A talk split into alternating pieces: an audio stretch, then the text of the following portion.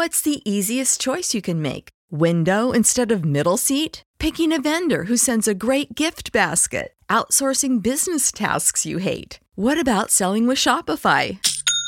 Whether you're selling a little or a lot, Shopify helps you do your thing, however you cha-ching. Shopify is the global commerce platform that helps you sell at every stage of your business. From the launch your online shop stage to the first real life store stage, all the way to the did we just hit a million orders stage. Shopify's there to help you grow. Whether you're selling scented soap or offering outdoor outfits, Shopify helps you sell. Wherever and whatever you're selling, Shopify's got you covered. Sign up for a $1 per month trial period at shopify.com slash try. Go to shopify.com slash try now to grow your business, no matter what stage you're in. Shopify.com slash try.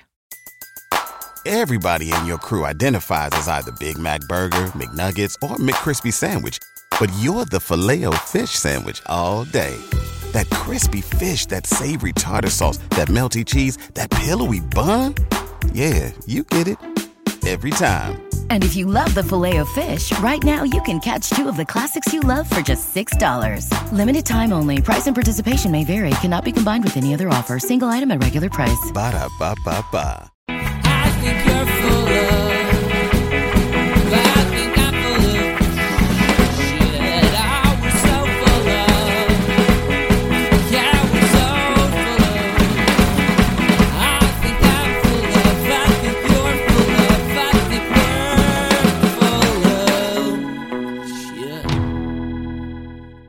And welcome, listeners, back with another week of So Very Wrong About Games. My name is Michael Walker, and I'm here with my good friend Mark. How are you today, Mark? I am holding it together, Walker, despite all efforts to the contrary. How are you doing? I am fantastic. I'm ready. Played a lot of games again. It's been good weeks for that, at least. We are a board gaming podcast where we talk about all sorts of board games we played this week. Then we're going to talk about some board game news and why it really doesn't matter. And then we're going to talk about our game of the week, which is going to be Praga Caput Regni, pronounced, I'm sure, exactly like that. Actually, you're pretty close. I mean, given your tendency to insert R's and V's and change letters around, I mean, someone might quibble about some of the vowels, but I have no notes. Good stuff. So, Walker, what'd you play last week? This week I played a roll and write. Mark, I know we're not big on roller rights, but this one seemed cool because it was called Paper Dungeons, a dungeon scrawler game. So it gives you this generic pad, which always has some basic walls on it and some uh, some minions and stuff, and then you there's twelve different scenarios, and they're going to tell you to add some more permanent walls and tell you where the big monsters are, and you're going to roll some dice and you're going to pick some dice and you're going to use these dice to move around the dungeon, to level up your characters, to brew potions, to forge weapons. And then after a few turns, you're going to fight monster one, number one, as long as you've gone through their chamber or are in their chamber when that comes up. And then you go a few more turns and then monster number two and a few more turns and then the final boss. And then that's the end. And you add up all your points and it wasn't painful. Hmm. I played it solo and uh, played it just today with Huey, and there's very little player interaction. Unfortunately, I'm There is- shocked. there are there are like I said, every, the all the papers are the same for like the the minions and some basic walls and some water hazards, and there's secret chambers that you go, of course, out one side of the map and in the other. But there's also gems. So when someone takes a gem off the map, then the other player is to cross it off their map. I see.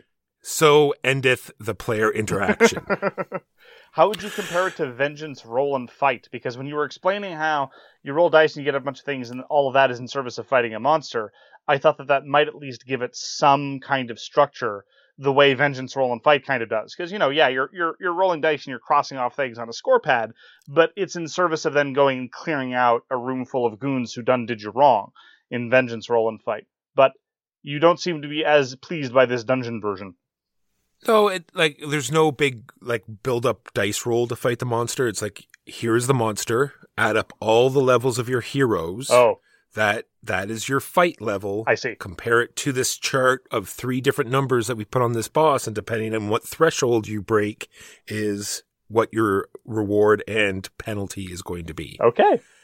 Oh, sorry. I lied. There is some other player interaction in that particular part. Whoever got the highest on that particular score, because there's like the weapons that you forge and some cards that you get will increase that number. And of course, whoever gets the highest number will get the reward and the other person will get nothing. Okay. So if you're winning, you win more. And like all tremendously interactive roll and write games, at the end of the game, whoever's the highest score wins. That's player interaction, right? Exactly. And there are objective cards that everyone's trying to get the first two, and then you get some, you also get a benefit card. You get dealt two, and you pick one that's either going to, you know, get, let you level up your guys or let you be safe from traps or other stuff. So there's some cards and all sorts of stuff. All in all, it wasn't a terrible experience. So this was designed by Leandro Pires and published by Meeple BR. And that is Paper Dungeons, a dungeon scrawler game. See what they did there? Very clever.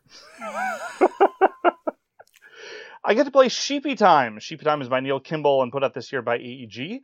I have been very curious about Sheepy Time ever since I started reading about it because it is a press your luck game, which is a genre that I often enjoy, but I have a number of common complaints, and Sheepy Time seemed to address several of them, and it was getting some good reviews from people that I trust. Sheepy Time is, first of all, aggressively delightful in its presentation of sheep everywhere. You're a dream sheep in Sheepy Time Walker, and the goal of the game doesn't make a whole lot of sense. The theming starts to fall apart the more you look at it, but nominally the goal of the game is to fall asleep. And there's a nightmare that's chasing you. Now, you might ask, but if the nightmare is chasing you, why would you want to go fall asleep? Surely the nightmare would only find you after you. This is these are the kinds of questions you should not ask, Walker. These are the kind of you're a sheep.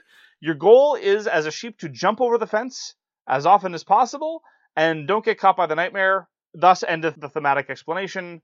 Sheepy time. I had a blast with Sheepy time. I played it twice, once with other players and once solo. Solo is a basic score attack mechanism.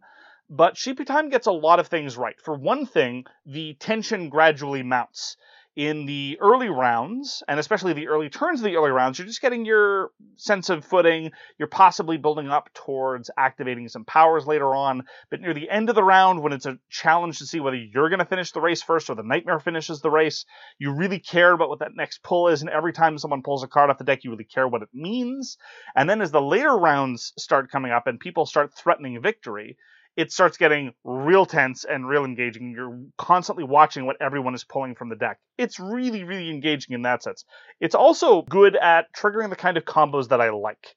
There's a certain kind of Euro game, mentioning no Pragas in particular, that leads to the kind of turns where someone's off in their little corner adding plus one point here and plus one rock there and oh I get another point over this and did I add that bonus that gets me the extra gold for passing the thing? I can't remember. Anyway and everyone else at the table is bored stiff not only because the turn is taking too long but because nothing that's happening is remotely interesting. It's just a tallying of incremental tiny bonuses I don't know why I'm bringing this up I, I don't know why I'm, I'm, Yeah, I'm it has nothing to do with anything we're going to talk about later. no, Yes. no, I'm just talking about Sheepy Time.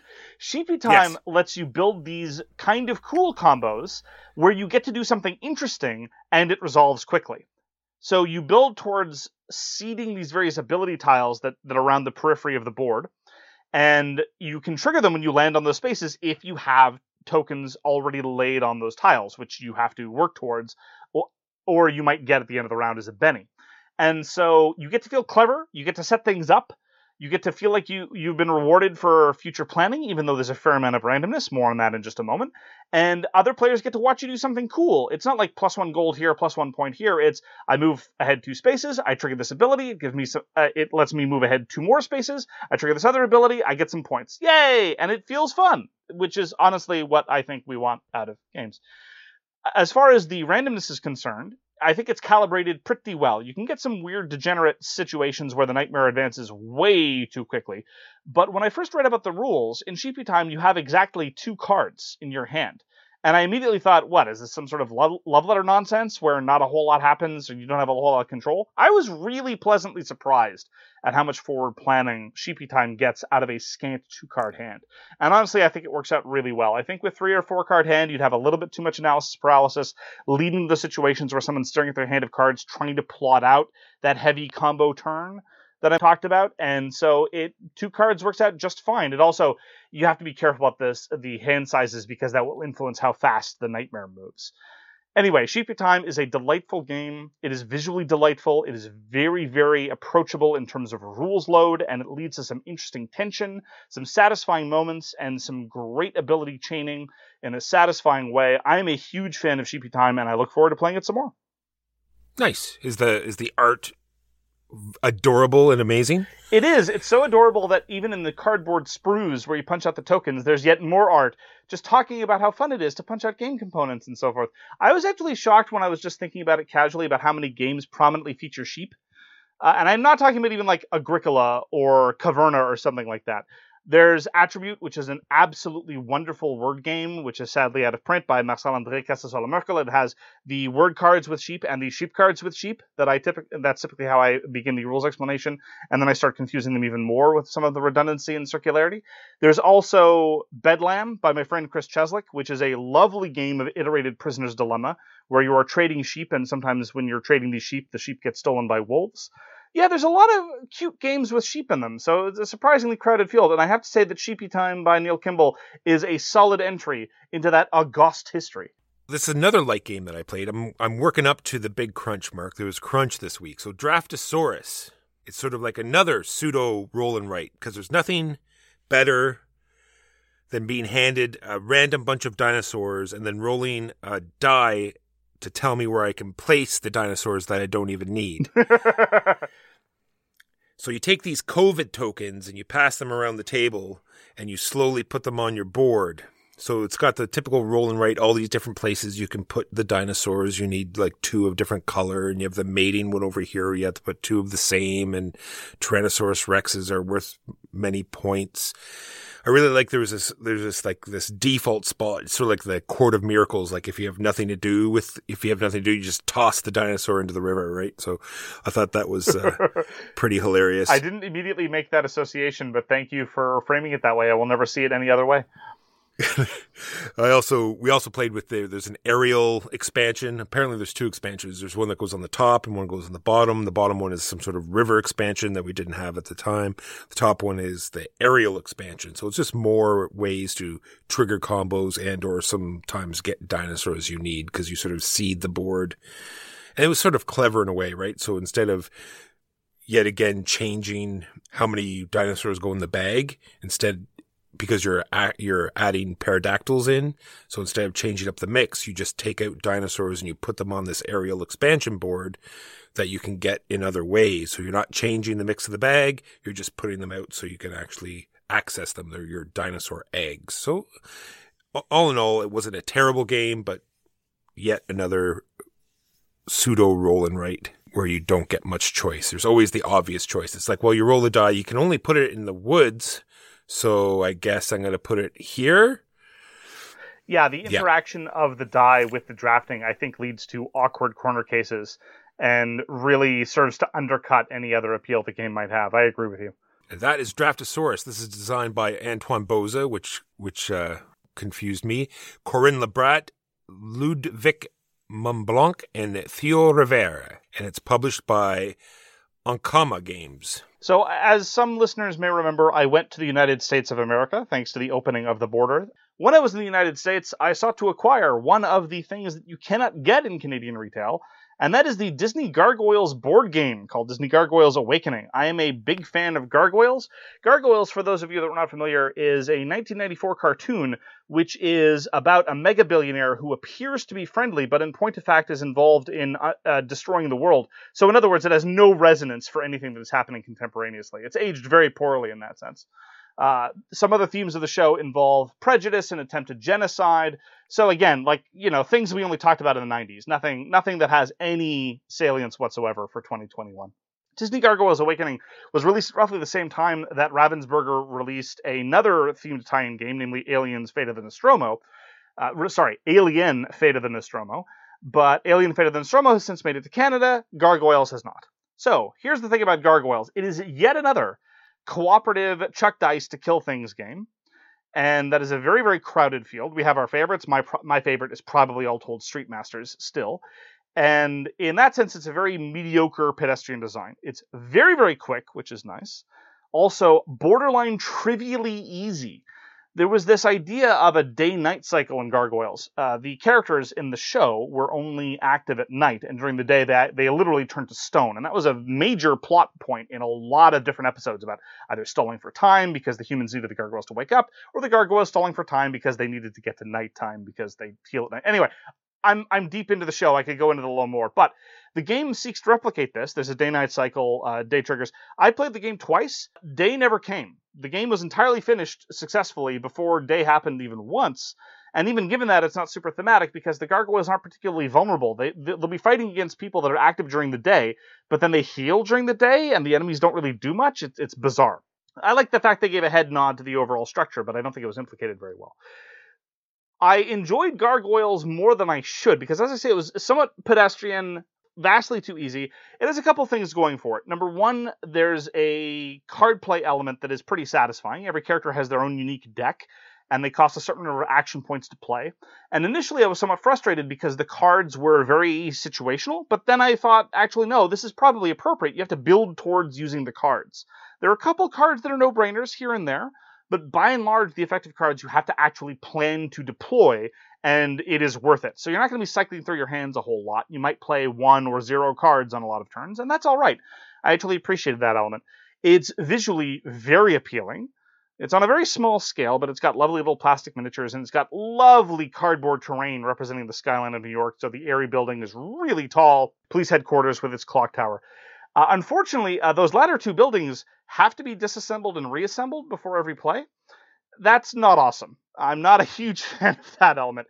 And honestly, if you have no enthusiasm for the theme, I think you should definitely pass on Disney Gargoyles Awakening. A lot of my satisfaction came from named characters doing things that were akin to the things that you've seen them do on the show. I was going to ask you how much of the enjoyment was nostalgia and, and the harkening back of, of childhoods long ago. A solid proportion. It definitely elevated it from mediocre to pretty good. So it really depends on whether or not you're in that same category of person. If you've enjoyed the show, it might be worth a shot. I mean, it, I, I definitely can't quibble the price. This is a mass market thing, like Ravensburger often does. It was 30 American bucks, and you definitely get your money's worth in terms of components and in terms of scenario variety. There are a couple of different scenarios, and they actually feel a little bit different. And there's actually a 1v all scenario, which I haven't tried because that is not my preferred version of anything. So that was my experience with Disney Gargoyles Awakening, a mediocre cooperative minion basher with some rather nice card elements and scenario differentiation and some pretty good thematic integration if you have an enthusiasm for the show. This was designed by Nate Heiss and put up by Ravensburger in 2021. All right, so it's time for a little bit of crunch. Capstone Games put out a game called Imperial Steam. This is designed by Alexander Huemer, and he's put out another game called Lignum, which is Latin for wood, Mark. I read up a little bit. Welcome up, to Walker's Language Corner. This has been the first and only episode of Walker's Language Corner. it sounds very interesting. It's all about uh, harvesting, you know, vast swaths of wood and selling it at market, and and I guess there's some sort of uh, production of the wood as well. You go like right through eight years. But anyway, we're talking about Imperial Steam instead, though, and we're just going to skim the top because this is ridiculously crunchy. So let's just start with the very beginning of the game is there's this influence track and there's lots going on with this influence track. You make this one time secret bid to position yourself on this influence track.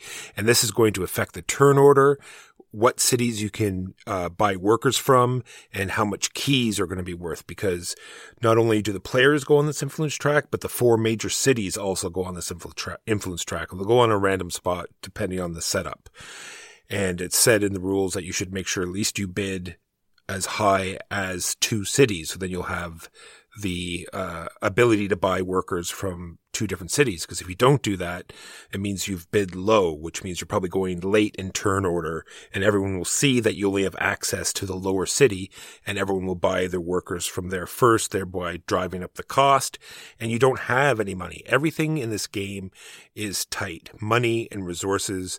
Like I said, you start with very little, and you're already spending a majority of that for the secret bid and there's an in- income phase which is pretty well nothing you start with 120 You start with $120, but you're getting like 10 a turn back. Like you get 10 for a factory that's on your board and you might have converted some cars to passenger cars or you might have built other, sorry, stations, but even then they're only 10 each. So income is really nothing. Where you're getting your major money is delivering goods to the major cities, but it's not that easy. First, you have to build the track to the major cities. Then you have to build a factory to produce the goods because you can't deliver it from goods you have. You have to, you know, have a factory produce the goods and then just deliver it that way. And then the resources are tight. First of all, th- their cost is variable, whether they're available, even available or not, or how many are available, because you have to pre-order them and it'll tell you each round how many you can pre-order. It could be anywhere from two to five. And then how much you can store a turn is ridiculously low because you have to build trains and stuff like that. So, like I said, I'm not going to go too much into it, but there's a lot here. You're building track to connect to cities for bonuses and many other reasons. You're building trains so you can hold more goods and fulfill contracts. You're trying to attract investors and build up the price of your company so that when you sell your stock, it's at a decent price, which you better do because for every stock you sell is going to lose you 10% off your final victory point score. So, like I said, that's just skimming the top of Imperial Steam. It is a train game where you're delivering goods, where you're trying to uh, build this track all the way down to the bottom of the board to uh. And it is super tight. You know, I mean, you're always starved for everything. So if it's if it's that type of game, like there's a lot of times I've complained about that games where you're just not having you're not having fun because you're constantly just handcuffed the whole time. But this just seemed a little bit different, just because there's so many things that seemed clever at the time. I'm wondering if learning new parts of the game or like I lose interest because I've learned everything, then this this handcuffing will start becoming a problem because just how they've paired the actions. There's a, it's uh you start with two workers, you start with two actions, then you get three, then you get four, and you slowly, as time goes by, you're going to get more actions. And the way they've paired the actions on these cards is very interesting as well, because if you put two workers on one action, then you're going to lose that influence that I talked about at the beginning of the game, and you're going to go down because you have more workers on one spot. And just the way they've put the same action on the same card, you know, really affects what decisions you're going to make. It's not just I'm going to do whatever actions I want in all, it's a great game. I know we're going to be probably playing it a lot, so I'll have more to say later, and that is Imperial Steam. Imperial Steam sounds clever, which, if you're going to be a Euro game that's going to be crunchy, you might as well at least be clever. I don't know why I'm mentioning this in particular. I, you know, mentioning no Pragas in particular. Oh, we're in for it. This is going to be interesting at the end. I suspect it might well be. I played Puerto Rico, which is something I haven't done in about 10 years, and went to a local game store, and somebody there wanted to play Puerto Rico, and we were certainly amenable. And so there were three people there, one of them who'd played Puerto Rico a lot recently, and two people who hadn't played in over a decade. And whatever you else you want to say about Puerto Rico, and I will have some things to say about it, the fact that after 10 years, I didn't even need a rules refresher. I just looked at the rules, squinted at the buildings a, li- a little bit, and then I remembered almost everything. I wouldn't be ready to teach the rules, but I didn't require any significant refreshers about how any of the systems worked. And this is not because I played Puerto Rico to death back in the day. I only played it about half a dozen times, and as I say, that the last playing was over 10 years ago. So that I think is is a testament to how Euros can be. Euros can be a sort of pared down sort of essentialist view of this is what we need in order to get the central thrust of the game through.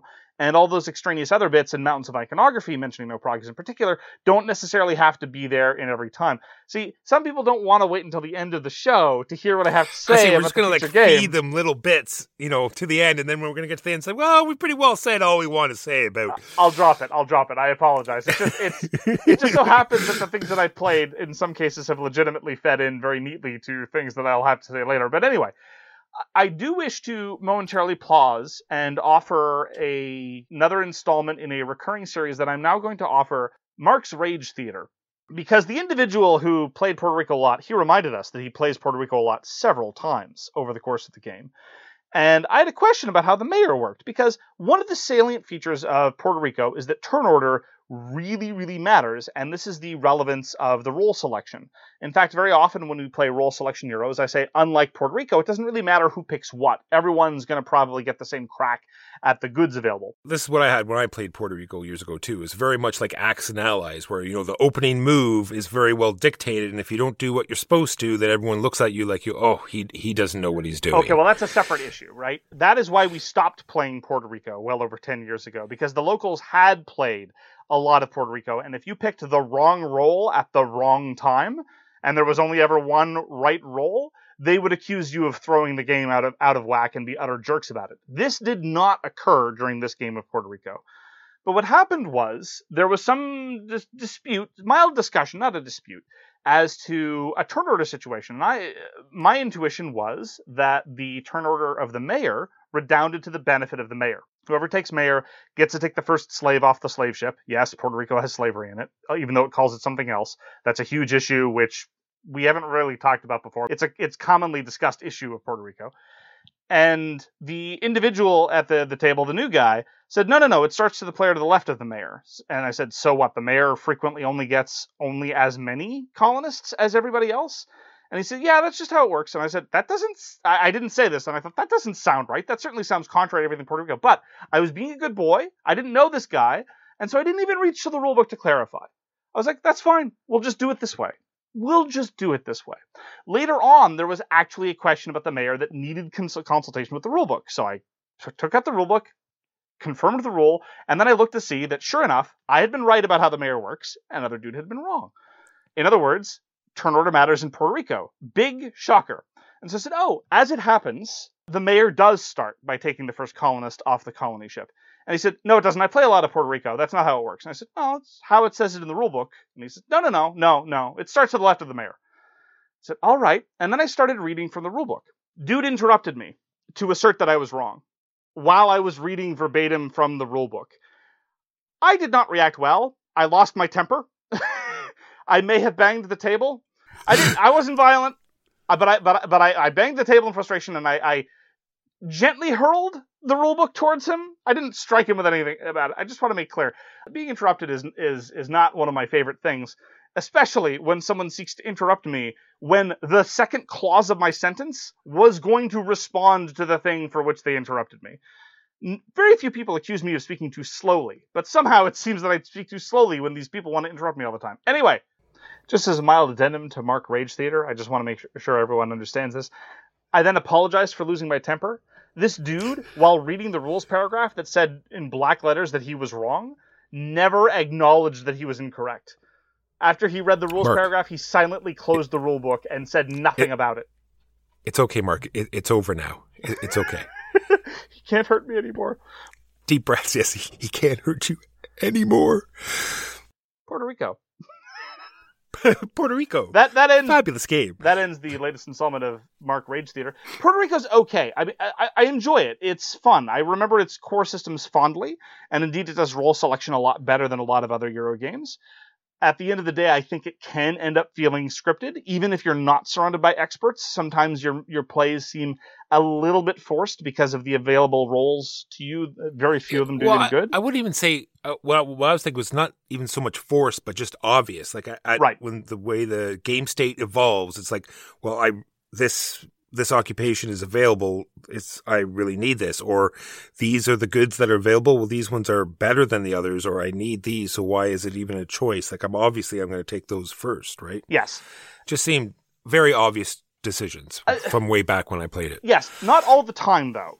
To be fair, it is not all the time, and there were several instances where I sat there considering what role to take and or how best to execute a role that had been chosen by somebody else. But I agree with you in terms of decision space, it tends not to be huge. So it's clever and it's engaging, but a lot of the decision making I think is undercut by that level of you can call it forced or you can call it obvious, what have you.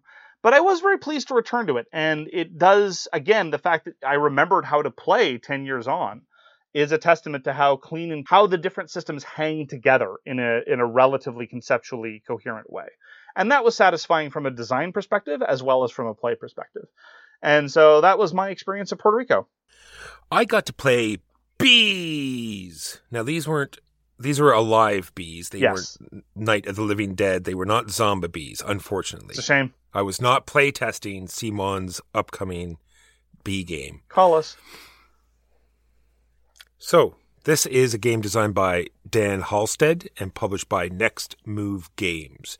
And you're obviously flying drunken bees around because they're they go every which way but forward. So because they literally do not have a forward movement. They have their longest movement is back diagonal back diagonally. Their forward diagonal movement is next next high and then their straight reverse they can go 3 squares. The rest are like 5 to 4. So these bees are stumbling around this board picking up nectar. And so if you've played Sagrada before, you sort of know what I mean.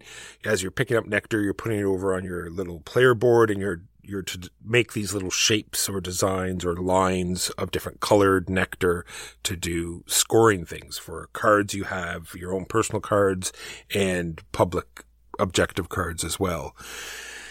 And you need to land on the nectar to pick them up, and depending how hard, how far you moved to get to that space will dictate where you get to place them on your board. They all have to be adjacent to each other, but you, you sort of have to maneuver your way around the board, and it's very not painful game. Very interesting, sort of figuring out how to get to where you're going. Because, like I said, you can't go directly forward. You sort of have to zigzag back and forth, and you want to make sure you're at least getting a nectar turn.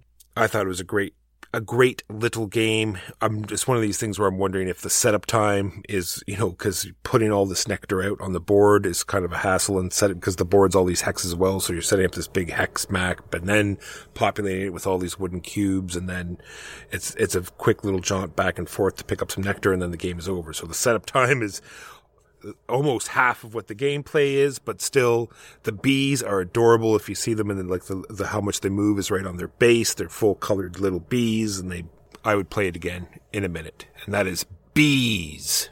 On the topic of Euros that are great and great to pull out, we played Keyflower. And Keyflower, I think, is one of those paradigmatic Euros that is slightly interesting from a couple of well worn mechanical perspectives. You know, everyone's done worker placement, everyone's done auctions. I still haven't seen other games do what Keyflower does in terms of merging and interleaving the two together.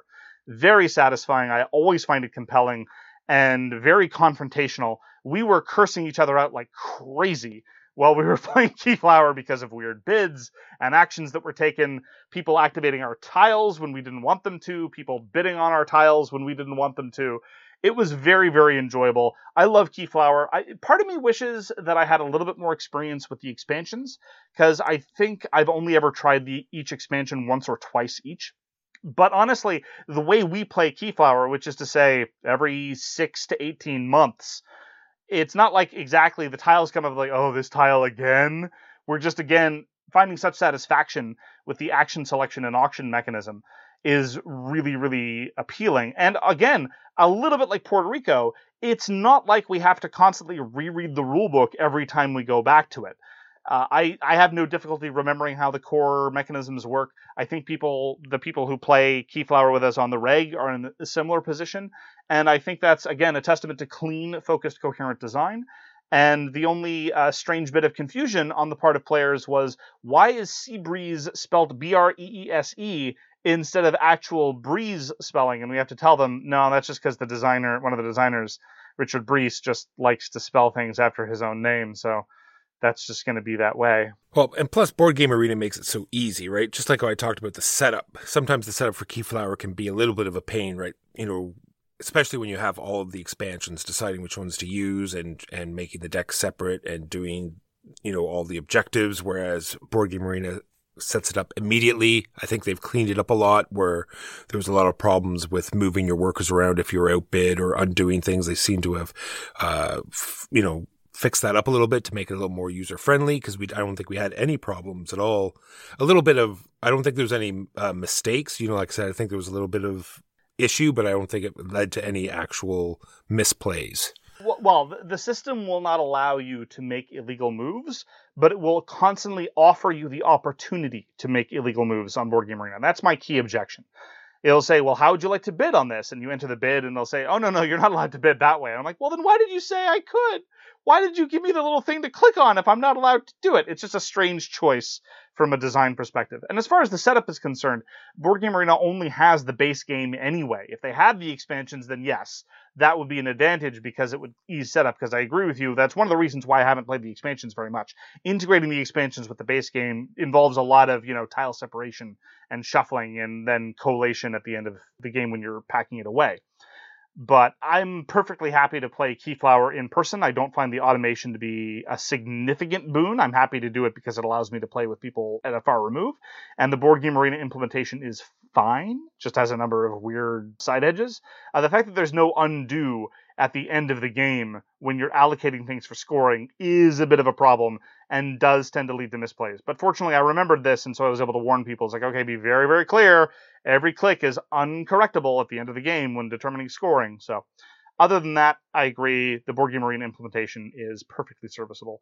But I'm a big fan of Keyflower. I honestly think it is the best of the Key series games and probably the best put out by Sebastian Bleasdale and Richard Breese generally. Like the key part of Keyflower is, and I'm surprised that other games haven't picked it up. Once you start bidding a particular color on anything, whether it be someone else, using someone else's tile or actually bidding for a tile, once you establish color, then other people can only outbid you or use that tile in that same color. And it just leads to this really interesting mechanic on figuring out because you can see the boats the turn before and say, okay, there's not much green or there's not much yellow or whatever color. And so you know if you use that, that you are going to be safe. It's just very, I just love everything about Keyflower. Right there with you. And so that is Keyflower, published by R&D Games, 2012. I played Llama Land again. I've already talked about it, so I won't say too much, except for the fact that it is designed by Phil Walker Harding. It's very much a a Bärenpark type game. It is published by Lookout Games, and the difference this time is we played with the advanced objectives, the golden objectives, and how this changes up is that usually there was a whole set of objectives, and everyone could accomplish them and just depending on how you got on that card first second or third would determine your points. But with the gold objectives it's whoever has the most. So it really doesn't it does matter i'll get it to it so it really doesn't matter uh, who gets to the card first. You just have to have the most on there. The reason why it matters who gets there first is if there's a tie right? And there's not necessarily going to be a tie. So why this is interesting is because you can you could only have one of the cards, which isn't that many, but no one's gone on that card at all. So in the last turn, you can sort of sneak in and get those points, even though you've hardly done anything towards that particular goal because you just have the most that is on that particular card. So it's, it leads, it, it, it makes that whole mechanic, which didn't work in the first game, where you're constantly shifting around the tokens, where you really once you got to the top position, you really didn't want to move. You sort of just worked towards it and everyone still sort of stayed stagnant. Where in this game, there was, I wouldn't say constant movement, but more movement on those particular boards, which seemed a little more interesting. I am very keen to try Llama Land. I'm glad you enjoyed it. All right, we got a review copy of Cellulose. So this is like an Oh, actual that's how it's like- pronounced. I was so confused. I thought it was a game about parole, and I thought it was pronounced "sell you lose." Uh, I- well, at first when I when they asked us to look at it, I thought it was like about people in prison, like it's a cell louse. Like either Oh, like yeah, okay. Yeah, yeah. infestation of a prison, Yep. or he was a snitch and you had to shiv him. I wasn't sure, but this is actually about plants and how plants grow. It's an actual, I would say, almost like a learning educational game because everything is apparently exactly how it works inside a plant. There's actually a side book that you can read the science behind cellulose. And it's a worker placement game. And in that particular instance, it is a straight up like I opened the book because it's like, oh, we're going to play this tomorrow. I should learn how it, it plays. And I read and then I closed the book and, and, and was done because it's pretty much you go to the spaces and you get what the spaces give you. And then you use those things to get, to get the stuff. But there is a little bit more to this game.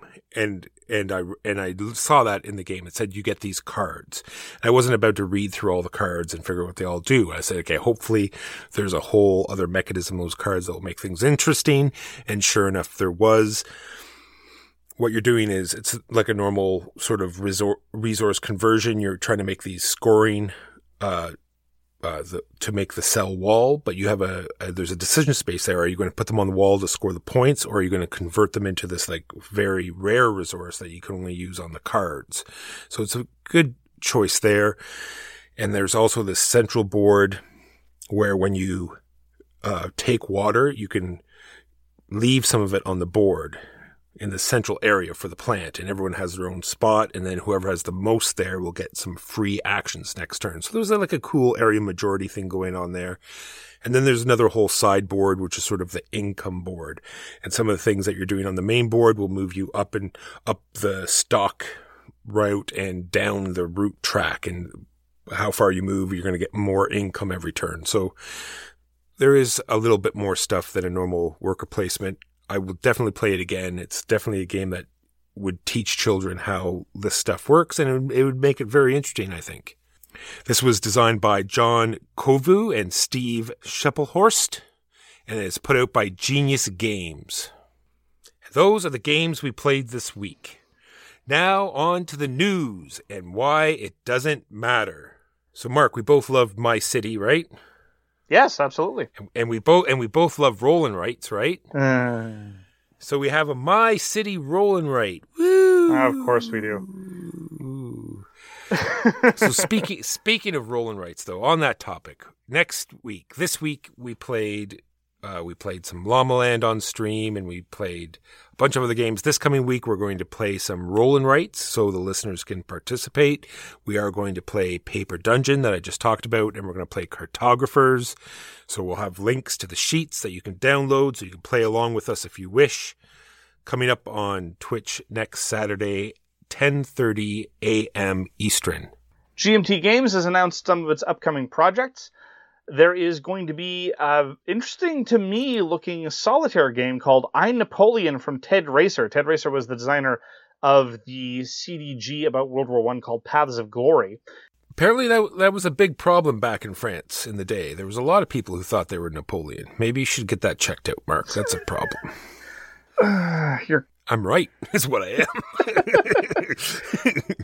I Napoleon will allow you to step into the boots of everyone's favorite warmonger, and I am looking forward to seeing what he does with the format. GMT has been experimenting a little bit more with solitaire, campaigny kind of narrative stuff ish.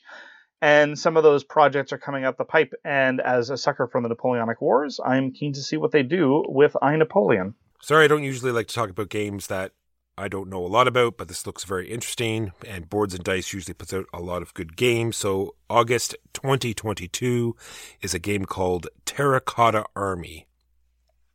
It's not so much of the, uh, it's like I think it's about building the original clay soldiers and you're putting them into groups on the board. There's no really images and stuff, but it all it seems very interesting. Looking forward to seeing what it's all about. We mentioned a while ago that Tasty Minstrel Games has effectively uh, bowed out of the games production business. And their remaining stock, and this includes a number of nominally Kickstarter exclusive stuff, like the deluxe version of Yokohama Duel, the deluxe version of normal Yokohama, you know, deluxe versions of a lot of, of their games that were Kickstarter exclusives are now being sold off through Cool Stuff Inc., which is an American online e-tailer. And so if you want to get those, again, nominally Kickstarter exclusive versions of some Tasty Minstrel stuff, this might well be your last chance to get it at retail. So sad passing for a prominent publisher, but at the very least, there is going to be some deals to be had. It's true. You didn't mention Crusaders. I was th- I've been thinking of Crusaders. I actually looked it up on Cool Mini just today to see if they and they do have the total Kickstarter package of Crusaders as well. Eh, I know you didn't like it, but it was alright. It was alright. lastly for me, Black Friday sales. That's it. Okay. Check them out. Maybe some people forgot. Usually, they're all the big, you know, e-retailers and or companies have big Black Friday sales. So if you need to increase your collection, now is a good time to check them out. Really? I, I'm surprised because I didn't know that it was Black Friday or Cyber Monday or anything like that because no company has sent me any promotional notices at Oh, all stop. about their Black Friday. No, I'm just complaining about the fact that every time you buy anything, you immediately get signed up for five mailing lists, and so I get the same notifications from a half dozen different people every. Anyway, that is the news and why it doesn't matter. On to our feature game, which is Praga Caput Regni, designed by Vladimir Suchý, published by Delicious Games in 2020. So, Vladimir Suchý is basically the not Vlaada Chvátil of Czech Games Edition. He has put out a number of games through CGE, uh, a sort of curated short list of some of his uh, designs that we have played is 2009's Shipyards, 2011's Last Will, 2017's Pulsar 2849, which is probably my favorite of his offerings, 2018's Underwater Cities, and uh, since putting out Praga Caput Regni, there's also going to be 2021's Messina 1347. Now, not all of those are through CGE, but most of them are. Walker, why don't you give us an unhelpful summary about what one does in Praga Caput Regni? Well, in Praga, you're usually lamenting about the good old days where you used to take turns as Billy combos yet another ability to decide what upgrade to take. Oh, looks like he's wrapping up. No, never mind. He spends a couple of windows and he's getting another entire turn. I think I'll have a nap. Or you win Praga if you get through the entire game without forgetting a single bonus of some kind.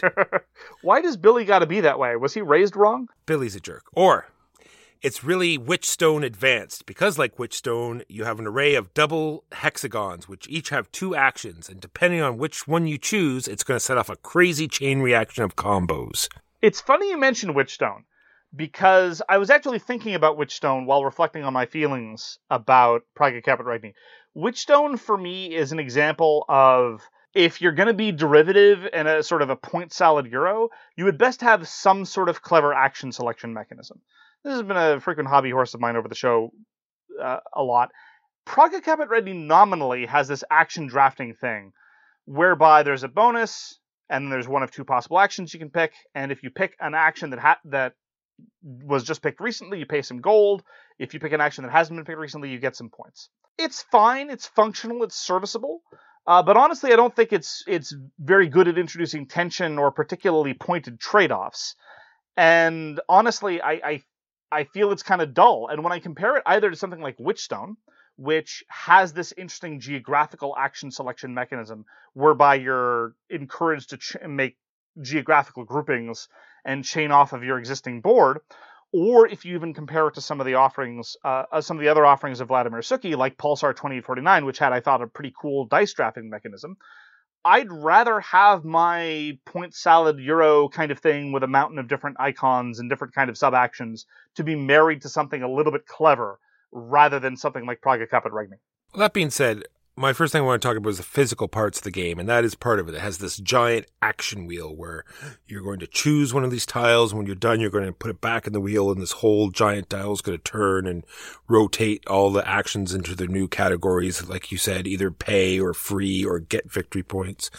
And I do think there is a little bit of tension there because, as we know, uh, I'm going to talk more about eggs later, but we'll just say there is an Ah. egg resource, and it is they are very hard to get. And one of the bonus actions for taking an action is to get an is the chance to buy an egg. And there's only two on the wheel, and there's also more on this later special buildings. And not only do you have to have that bonus come around to where you can get it, but it also has to have an action tile that lets you build a building. So those thing, two things have to line up in order for you to get the special building. So I think there is a little bit of tension there. But that being said, there's that giant wheel. It has a wooden cube in it that actually will drop down into the board. Will tell you when the round ends. I thought that was interesting. There's these giant 3D buildings of the, of the Hunger Wall and the Cathedral. There is a 3D uh, bridge. There's your own player board that has these dials that won't turn a certain distance because there's a, a, a cube in them and that will remind you to remove the cube when you get it and that'll give you bonuses as well. All of these things, I think it makes just the game, you know, sing a little bit. I agree with you that the physical gimmicks are really cool. When they are functional, I really think they're really neat. So the the, the hunger wall in the cathedral, uh, who cares? The bridge, whatever. That- That's just cosmetic bling. But the fact that there are some cubes used in some pretty interesting ways in these double layer player boards and or game boards that physically block you from doing the thing you're not allowed to do until you remove the cube by some other mechanism, that was really neat. And that was one of your key selling points when you were initially introducing me to the game. And I absolutely agree with you that it does elevate the game somewhat. I say somewhat because the bits where it's functional are helpful, but it's not like it only functions by virtue of the physical gimmick. It's it's just a little value added proposition. Agreed. Was going to say there's upgrading your player board, which is what we just talked about, like removing cubes and stuff. And you're increasing your income because you have these income tracks at the bottom and they're telling you how much you're going to get when you take, you know, the draw action and you can increase that so you get more stuff. So you can get these eggs that you're talking about or victory points or books. You're adding upgrade tokens to this board as well. When you get a certain point, you can start plugging in tokens. They'll give you even more stuff when you receive the goods. You're unlocking seals when you get to the end. And you're unlocking these cubes, which is, I thought was a very interesting mechanism because there's a lot of places you need to use these cubes, like when you want to claim a building, when you want to claim the seal, and you really need to figure out when to get them because if you need to claim one of these things and you don't have the cubes, then guess what? You don't get to play it. One thing I'd like to note about the player boards is that actually going to lead to a, a broader complaint I have, which is that the way the income track's handled, every time I play Praga Caput Regni, I have to remind myself about how counterintuitive those income tracks are. Because almost always in Eurogames, when you slot in a cube on top of a symbol, if it's a cost, you have to pay it then, or if it's a Benny, you get it right then. Not so in Praga. If you cover it with the cube, nothing happens yet. Furthermore, almost in almost every other income track, what you do if your cube is at the 8, that's how much income you get. Not so in Praga, it's the number to the left. That number under the cube that you're at? No, no, no, no, no, no, no. That means literally nothing. It's the only other one there. Now, this wouldn't be a problem were it not for the fact that you're already swimming in a whole bunch of other icons and a bunch of iconography, and the other tracks work the way you tracks would normally work, but these tracks work in a special way. I was about to say, I thought you were going to, weren't going to cover that, but literally the tracks that are two centimeters away work in the exact opposite way where you Yes. get, you know, what's it on and below. I just cannot believe they made two different mechanisms on the same board. And it's your standard medium heavy Euro game. There's lots of icons for everything. And I'm not going to ding it for that necessarily. It's not it's not a unique problem. But when you know that there's already going to be this information load, why are you trying to in some cases literally reinvent the wheel in a way that doesn't help the user experience? I remember reading an article a while back in terms of video game design saying, look, if you're designing a platformer or almost any game where a character can jump, you need an excellent reason to not put that button either at the X or the B, whatever whatever controller you happen to be using. And it really feels like Praga Caput Regni uh, addresses that logic. And Vladimir Suchý saying, "Hold my beer. I can reinvent tracks. I know you've played a million different Euro games with income tracks before. I'm going to change how it all works, and it's going to work, except it doesn't." It's true. And not only do you have one player board, but you have two. You also have an action board, which is a hexagon that has one of all the different actions that are available over on the big action wheel. And you need this because you can upgrade these actions. There's a there's a row of tiles that you can pick up and they'll cover up the same action as the tile. So when you take that action now, it'll do something else on top of that. There are also symbols on the outside that you can line up with other tiles that will get you even more bonuses and there's mortar boards on those tiles that you have to make sure you go up on the mortar board track. Yes, this is one of the many types of bonuses that you might be apt to forget. And this actually feeds into the overall sense of sameness that I get from Praga Caput Regni sometimes. It's the traditional problem I have with point salad Euros. It doesn't really matter what you do, you're going to get there at the end of the day. You can go over and get a whole lot of fish, or get a lot of cabbage, or get a lot of whatever. In Praga Caput Regni, you might think that there's some sort of big trade off between upgrading your income tracks and, say, getting new, uh, getting upgraded actions and actually exploiting those upgraded actions. To a certain extent, that is true. But to another greater extent, it doesn't really matter. Because while you're just upgrading those tracks, and you might figure, well, I'm not really getting anywhere, I might have to start pumping them later. Sure, you might want to pump them later. But just in the process of upgrading them, the game is disgorging bonuses at you. Buying these technologies to upgrade your actions is just they're again disgorging more bonuses at you and so you don't feel that kind of tension that you get in some other euro games where it's like do i invest in infrastructure or do i exploit the infrastructure i have well in praga it doesn't really matter because you're just going to be drowning in bonuses and things to chain anyway It's true, and this will lead into more I have about replay replayability later, but I'll go on. I'll talk about that later. Next up, let's talk about the buildings. There are two different types of buildings you can actually build. One are the blue buildings that you put on your sideboard, and one are the red buildings. So the blue buildings give you red tokens, and the red buildings give you blue tokens. because of course because of course, and this all sort of dovetails over to the the hunger wall and the cathedral, because where you advance on there is going to make your blue tokens and your red tokens uh, more points, and of course the red. You know, they're the vice versa. So you can't just pour everything into one because then all of those tokens you get will be worth zero points. So you have to, you know, form some sort of balance or, or get the movement from somewhere else to a large extent, and this is just one example, I'm not suggesting that I'm a better designer than Vladimir Suchý. I'm certainly not. He's a talented guy, and I'm not. But this is an example of where I think they could have pared things down, and the game would have would have improved as a result. The red buildings that you actually place on the board do introduce some of the seldom encountered player interaction in Praga Caput Regni because you're competing for these bonuses for these so-called plazas. Some tiles help you compete, some tiles don't. But then, of course, there are all the other tiles you buy that don't even go on the main board at all, the aforementioned wall tiles. They're just worth some other weird sort of non triangular endgame scoring formula that will disgorge you a whole bunch of bonuses. If they'd just gotten rid of that other type of tile, if they'd even gotten rid of either the Hunger Wall or, or the Cathedral, because they're functionally identical to a large extent, uh, then you could have instead had just one type of building where you were more frequently claiming building sites that other players wanted and or competing for those plaza sites. That I think would have brought it down towards a development track that I would have appreciated more in terms of game design. True, but I just feel that that's been done already. I, I didn't mind the balance, the having to get both, where where it was like the red buildings were the big payoff, right? Where they had they did much more stuff, better bonuses, more victory points, but there was that player interaction. You had to be careful where you put them. You had to make sure you had the majority. Whereas the blue buildings were safer because they all they did were they the they only went on your own personal board, but there was no way anyone could stop you from doing what you were doing with them there. And they had minor bonuses, and like you said, an overall scoring, but you had to keep a balance, right? And I I, I know I like that. This part. is but this is class. First of all, that has been done before. Don't claim that this is somehow tremendously novel. I didn't whereas say my that proposal this was isn't. done no, no, no. This is all well trod ground in both directions. I wasn't suggesting this would be novel. I was said it would make the game more streamlined and emphasize the player interaction more, which are two things that I would have appreciated.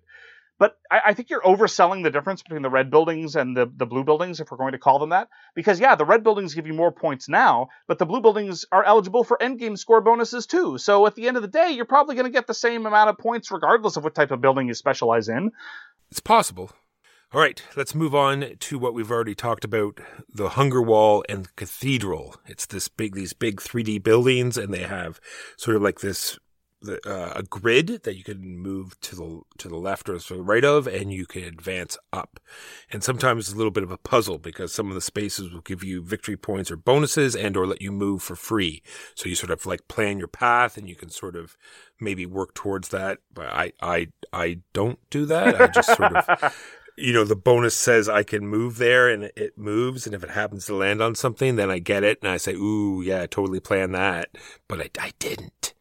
But yes, but you could if you knew, you know, you're starting to master the, the me- mechanics and you can sort of get the nominal way up the path because the more, the higher you go, the more victory points you'll get. And the more to the left or right you move, the more points that those tokens will be worth. And this is an example, I think, of where the game could have differentiated things more to make the game slightly more interesting and have a slightly more nuanced decision making. Because as I said, there's there's functionally no difference between the Hunger Wall and the Cathedral. They work the same. The grid of things that they have on when you're moving your cube around are the same. They're just put out in different areas if they had been substantially different in terms of the benefits they gave or, or in terms of the bonuses that they gave out, it could have all just been printed on those physical buildings. It would not have increased the rules load considerably or at all, but it would have differentiated them possibly in an interesting way. Again, I'm not saying that they should have done that and would have made a better game. I'm saying that as it is, it was just two more things that, that could have been interesting but weren't. Uh, I mean, the Hunger Wall, it, it's interesting that it's called the Hunger Wall. It was called the Hunger Wall because it was built during a period of famine, and apparently working on the wall was one of the few ways to reliably get food support from the government. There's also a legend that King Charles might have actually worked on the Hunger Wall himself, but you know, records from the 14th century are pretty scarce. So that was kind of cool. Uh, does it work any different from building a cathedral? Nah, you're just building something. Let's go into some of the other stories because as as a game, it has two of the weirdest resources, which we already talked about: eggs and windows. So you use windows as a resource and or eggs, and it says there's a legend that they actually, you know, uh, you know, beat raw eggs into the mortar to make it stronger. And there's nothing, no truth behind this. They've done tests and Some tests have indicated yes. Some tests have indicated maybe no. There's some controversy. I actually qu- quite appreciate that. It's called Bohemian Sandstone, and legend has it that they would beat egg yolks into it as an additional uh, bonding agent. But we're not entirely certain if that happened. And that one other story which I found was hilarious. The one village that was told to send all their eggs were confused about exactly what they wanted, so they hard-boiled all the eggs first and then sent them so none of them would break. I thought that was hilarious because they had no idea. As much as I appreciate that little flourish, I think it is a little bit undercut by how incredibly implausible it is about how difficult it is to get chicken eggs in this game. You've got all the money in the world. You're drowning in royal and religious favor. You've got more stone than you know what to do with, but you cannot find a chicken egg. And honestly, It's it's it's the perfect egg, Mark. It's just not any egg. it is the egg. and there's actually a consequence to this that I find a little bit less satisfying. My experience has been, I'm by no means any expert. My experience has been if you have an egg and there is a, an action available that uses the egg, you do it. Furthermore, if it is the case that that action that uses the egg happens to be on one of the bonus spaces that allows you to buy the egg, you take that one and you laugh your way to the bank. And that and that's just all it's an obvious move. It's like what you were talking about in terms of Puerto Rico. Do you have the egg available? Is the action there? Take it. And so rather than adding to more trade-offs or more nuanced decision making, it was just the obvious thing to do, in my experience. I- I can partially agree with you. Sometimes there is that that plaza that you want the age the majority in right then, so you, you will take a different action, or one of the actions has spun around so far that it's worth you know several victory points. So That is you know, true. but it's those those cases are are seldom, but. You are correct. If the egg one is available, it is normally taken regardless of whether you needed the action or not. When that is the case, I, th- I find it interesting the fact that when you want to do something and you're low on resources, you might think that taking the action that lets you draw your income is the way to go. But like we've talked about, there's so many bonuses that there is a way to figure it out that if you do it, you get a certain, you know, wheel bonus and this bonus, you're going to generate the resources in other ways. Yeah. So it's not always cut and dried. It's like, I need resources, take resources. I need this, I take that. It's, there are, there are different ways you can figure out to do things. And I kind of like that. Eh, I mean, I appreciate the fact that it's not cut and dried. You're absolutely right. If it were cut and dried, that wouldn't be good. But the way the bonuses work, you often end up in the situation that seems to epitomize point salad Euro-y irrelevance because if you need gold, you don't necessarily take the gold action because you might take the brick action because maybe the, the the stone action rather the stone action will give you more as much gold as you need or maybe even more gold than the gold action or you're activating the income action not because you need the resources, but because it's disgorging all these other points and other random nonsense at you. So at the end of the day, everything feels smoothed out and genericized in this awful, awful way. And you feel like you're just a, an accountant for weird extraneous bonuses rather than actually making resource management decisions. And then there's the halftime show. So halfway around, then you get to take off all the tiles and replace them with level two tiles, which I like, right? I'm all for graduated decks. I'm all for making things more, I shouldn't say more complicated, but just give a, you know, better bonus towards the end game as opposed just the same old tiles over again. And then there's the tech tiles. So as you go up, I don't get alarmed, but when you go up this track, you get another bonus. Yeah. So there's more tech tiles. These are the there's four different levels of them as you go up this other track. And the first two levels give you permanent abilities that will modify other actions. so I.e., you'll give you more bonuses. More bonuses that you won't remember to do. And then level three and four are, thank God, one time instant effects that as soon as you get them, you get to do it and then don't have to worry about them anymore. Huzzah! Huzzah. And then there's the road where you spend these eggs, like you've already talked about. You move along the road, you get to the bridge, and then you get your big end game scoring tokens. What'd you think about the gold and silver end game scoring tokens? Honestly, it was just a wash of more end game bonus considerations. I'm going to be competing for plazas. I'm going to get some seals. I'm going to get the hunger wall and cathedral. I'm going to get the gold and I'm going to get the silver. Oh, jeez. I do. I do want to go back to that. That is one way how the hunger wall is different than the cathedral. Because on the one, if you do get to the top, you do get another end game scoring tile. Oh, that is true. The other one you do not. Absolutely right. So I'm not saying it is a huge difference, but it it is something that makes No, it, it, it's gesturing towards the kind of difference I wanted to see more of. No, that's absolutely right. and then lastly, for me, I have the repay the replayability. All right. Sock it to me. I don't think there is any. I don't mean like replaying the game. I mean, are there elements in the box that change it up every time? Okay. So over and above the fact that the plazas that you place on the board will be different. When you put them, the buildings will come out in a different order. The actions, the starting actions on the wheel might be in a different orientation at the beginning of the game. Uh, when you draw tech tiles, you'll get a different, you know, draw or, uh, the end of the road tiles that we just talked about when it's your turn to draw them they might be different above that they also have uh, along the road you can put different road stops in they have like tiles that you can put over top they have overlays for the cathedral and the bridge that will change that up every time you play and they also have all of the action tiles that we talked about on the wheel, they have an alternate side. So this gives you the impression that you can change the game up every time you play. But like you've alluded to, all this means is guess what? Instead of having this wave of different bonus actions, you'll have this other wave that is practically the same wave. So, not to harp on about how great Reiner Knizia is and how Tigers and Euphrates is an amazing game, but this to me, I think, is a is a good object comparison between Praga Caput Regni, which has variable setup, and something like Tigers and Euphrates, which has no variable setup. Tigers and Euphrates starts the same way every game. And yet, by the end of the game, you can look at a map that's going to be radically different from one game session to the next.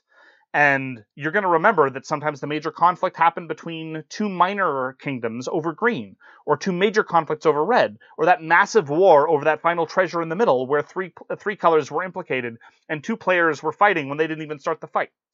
And the geography of the game evolves in interesting different ways as opposed to your traditional point salad euro, of which Praga Caput Regni is a prime example, where at the end of the day, you're going to get your 100 some odd points from a variety of different sources. But whether you get the 20 point bonus from the Hunger Wall or the 15 point bonus from the Seal, where you got to s- sell your rock at the end of the game for points, I mean, does it really matter? Six of one, half of the other, generally speaking, as far as I'm concerned. I'm the opposite. Even though I was negative uh, in some points, I really enjoy this. And I think I enjoy it for the same reasons I like Witchstone. I really like finding the path that is the most interesting, like where you're going to hit the most bonuses, how you can set up that big turn, how you can get to what you want in that turn in several different ways if you can just puzzle it out.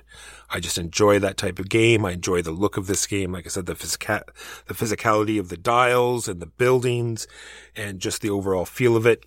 I, it is a game I'm definitely keeping on my shelf. I absolutely agree that this is comparable to Witchstone in a number of ways.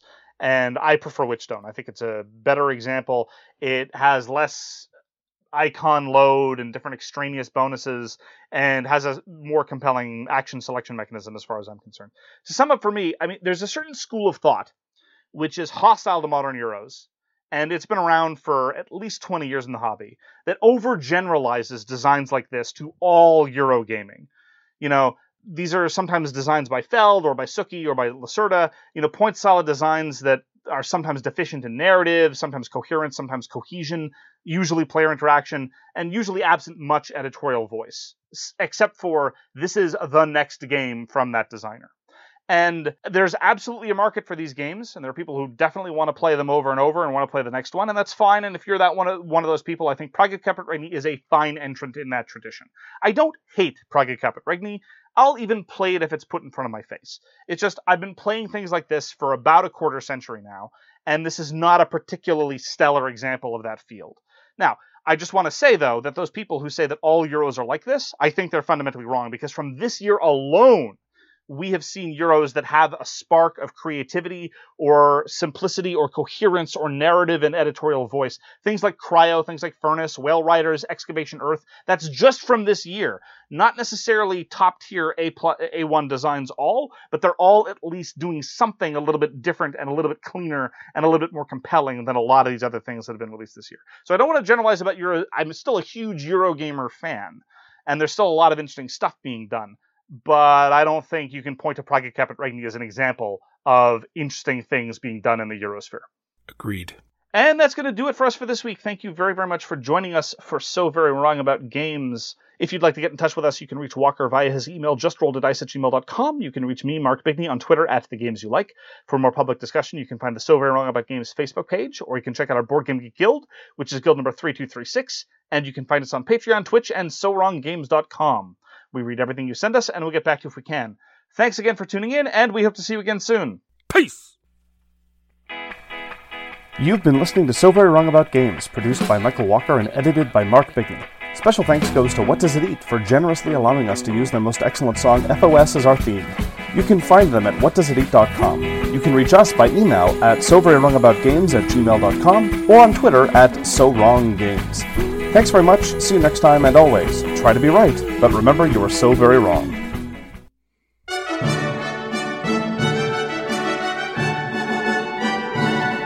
At long last, listeners, here at Spike Presents Masterpiece Theater, we are putting to bed, at least for now, the Avatar cartoons with The Legend of Korra, Season 4. Walker, your thoughts?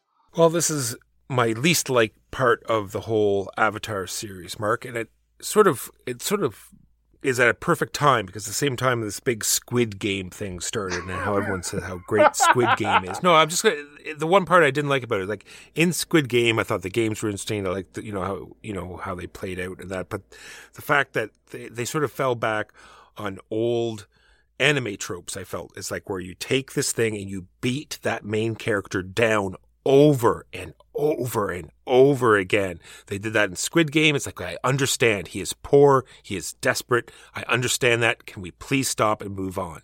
And they did this in this season. It was just Korra being beaten down over and over again. And I just say, I understand. Oh, wow. I get it. Can we j- just move on? That was the one thing I liked about this season. I thought I liked how it dealt with trauma because there was this, you know, the poison was used as a metaphor. It wasn't just the poison, she was literally holding on to the trauma. And I like stories about trauma and I like stories about people trying to overcome trauma and move past it. And I felt that this was actually done a little bit better than one of the things you really liked about The Last Airbender, where where Aang's ambivalence about being the Avatar. I, I thought that it wasn't really dealt with clearly enough in that show. But here it was literally like, yeah, you almost died. This guy did this terrible, terrible thing to you. Uh, but you got to move on and you can't let it define you. And I thought that that was kind of cool. Well, I didn't mind it over at all, but just the fact that she was just getting her butt kicked Oh, so sure. many times over and over again. It was like, enough, we get it. She is not a 100%. That's okay, can we just. Yes, the way that it was manifest in repeated fight scenes where she uh, was not her normal self. I, I agree with you. If for no other reason than it made the fights less interesting too. Uh, the, that fight with her and Kuvira in front of the army was kind of boring, and they, they, they needed to make it more salient. I mean, honestly, uh, I agree with you that season four was in some ways the nadir of the show because the incoherence about balance was at was in peak display. It's like, well, I need to defeat Kuvira because of balance for whatever reason. Uh, once again, if you're going to have a show about politics, you need to have something coherent to say about politics. Kuvira is bad when she's trying to help communities. Say, "Well, we will support you if you join us." That's bad. Okay. Then she's bad when she's a Stalinist totalitarian. That I can buy, but she verges between one and the other, uh, wild with wild fluctuations. Just because the Earth Queen dies, suddenly it's massive chaos everywhere. But it's bad to try to normal uh, to, to stabilize that. Eh, I don't know. It's just the other thing that I hated, and I want to hear your thoughts on this we were robbed of a romance. We were robbed of a relationship. They could have shown. I, I realize it was 2014. It was the first time in a kid show we ever get a same-sex relationship, but I felt robbed. Damn it! It was just the sort of hard turn in the last 30 seconds. Oh, oh, oh! They're together, and I'm like, what? Uh, uh, all right. Could could could you give me a little bit of build-up towards this at least? What did you think about that? I mean, at the very end? Yeah. It, it could have been just. It could have been just a friendship Well, that's just it. I don't think they let. That that's the problem. They were trying to play it both ways. They wanted to be like, oh, so so just so you know, it is 100% a romantic relationship. They they've clarified that uh, uh, outside of the show in the comics 100%. Like it is absolutely a romantic relationship. All right, But- I did not know that. All right, No, then, then yeah, that was weak sauce. I don't then. blame you because on the show, it's the classic sort of queer baiting nonsense that we've seen in tons of other uh, other media. It's like, oh, they're just good friends. There's enough room for people to think that it's just you know a close friendship. Ugh, I get it. I get it. Now, I I was outraged. All right, but I get it. It was 2014. It was the first time it happened. I am told by media commenters I trust and people in the queer community that the queer community, broadly speaking, is down with it and thinks it was good representation. I don't see how that's the case.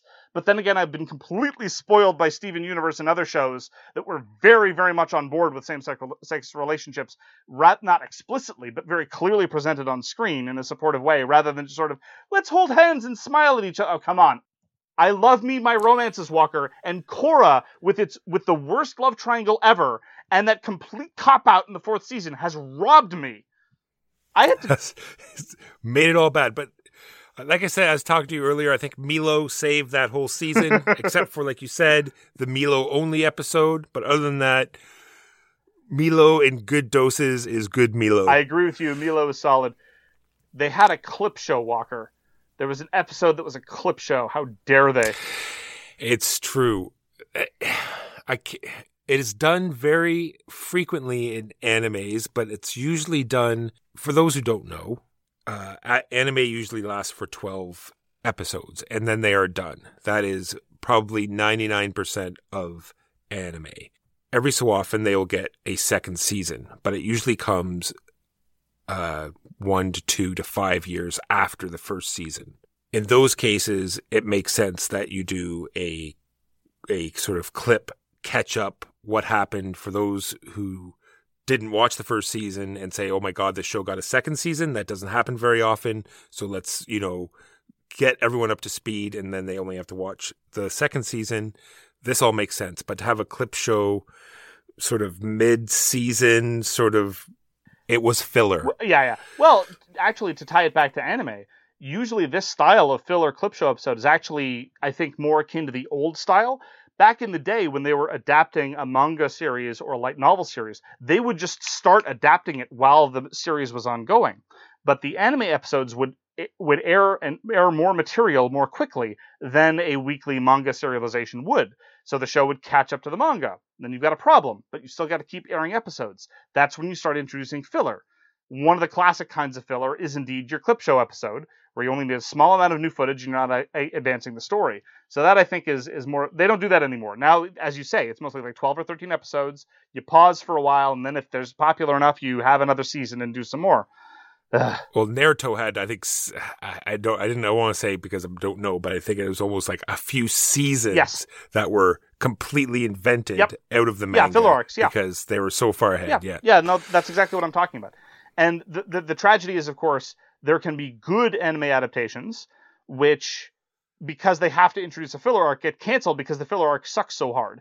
This this is what happened with Rurouni Kenshin back in the day. Anyway, but going back to Korra, the other thing, the the final note that I'll make about Korra season four is the unfortunate thing is is that Korra doesn't really end; it just stops. Like, I mean, yes, I didn't really like the last three seasons, so it's not like I wanted a season five. But at the end of Avatar The Last Airbender, it was the end. They did the thing. Like, Zhu Li, they did the thing. Like, Korra, it's just like, eh? They didn't even, like, fully resolve anything. It's just like, well, I guess Kuvira's in jail. Uh, the show's over, I guess? Like, what? Well, Zhu Li got married. That was a nice ending. I don't know how I feel about that. Honestly, it's a little creepy. Relationships between subordinates, uh, uh, between bosses and the subordinates, especially, uh, I don't know. I meant, True. I meant, I meant, now that you say it out loud, yeah, that that yeah, never mind. I mean, the, That's that was bad. having read the comics, she does a very good job of keeping him in line, but it's a little, it's a little awkward anyway. Well, listeners, thank you for joining us on this roller coaster of a ride through all seven seasons of Avatar cartoons. We re- appreciate your patience, and maybe we'll talk about something else next time. we decide that we are going to go through the several seasons of Gumby and Pokey. Be prepared. Everybody in your crew identifies as either Big Mac Burger, McNuggets, or McCrispy Sandwich. But you're the Filet-O-Fish Sandwich all day. That crispy fish, that savory tartar sauce, that melty cheese, that pillowy bun. Yeah, you get it. Every time. And if you love the filet of fish, right now you can catch two of the classics you love for just $6. Limited time only. Price and participation may vary. Cannot be combined with any other offer. Single item at regular price. Ba-da-ba-ba-ba.